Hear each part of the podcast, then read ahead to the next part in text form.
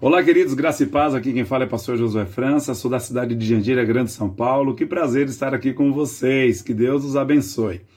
1 João, capítulo 3, versículo 1. Diz assim, a parte A do versículo: Vede quão grande amor nos tem concedido o Pai, que fôssemos chamados filhos de Deus.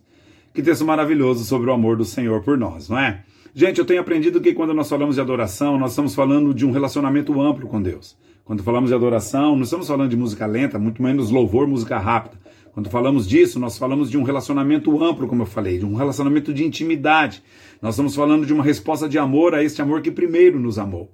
Quando nós meditamos na palavra de Deus, nós vemos que este grande amor do Senhor por nós nos deu, nos deu a oportunidade de sermos feitos filhos dele, filhos de Deus. Isso é excelente, maravilhoso. Glória a Deus.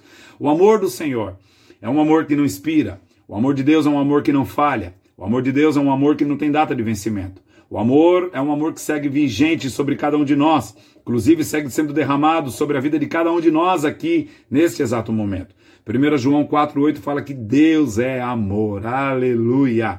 Por essa razão, João 3,16 fala: porque Deus amou o mundo de tal maneira que deu seu Filho unigênito. Note, Deus amou a ponto de dar seu Filho. Significa que o resultado do amor o resultado do amor do Senhor foi uma entrega, e foi uma entrega perfeita. Ou seja, aquilo que Deus amou gerou nele uma ação de entrega, de doação, de dar algo.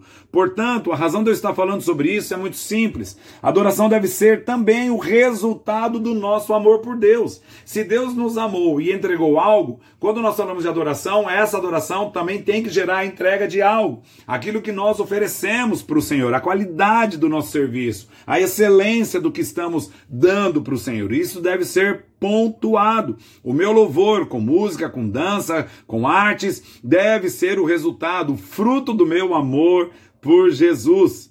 Uma coisa uh, que pontua a adoração é, é, a entrega, é a palavra entrega. Ou seja, se eu amo a Deus, eu adoro a Deus. Se eu estou adorando a Deus, logo algo eu entregarei. Então Deus amou o mundo a ponto de nos entregar seu filho. Então nunca se esqueça que quando nós falamos que amamos a Ele, quando você falar que ama o Senhor, isso será legitimado pela qualidade da sua entrega. Então nós precisamos ter a consciência de que amor o amor que não se demonstra é inútil, não serve para nada. Não dá para falar de adoração sem falarmos de amor. Não dá para falar de adoração sem falarmos de entrega. Não dá para falar de entrega sem falarmos de excelência, de qualidade. Porque quem ama, adora. Quem adora, entrega. Quem entrega, busca fazer o seu melhor.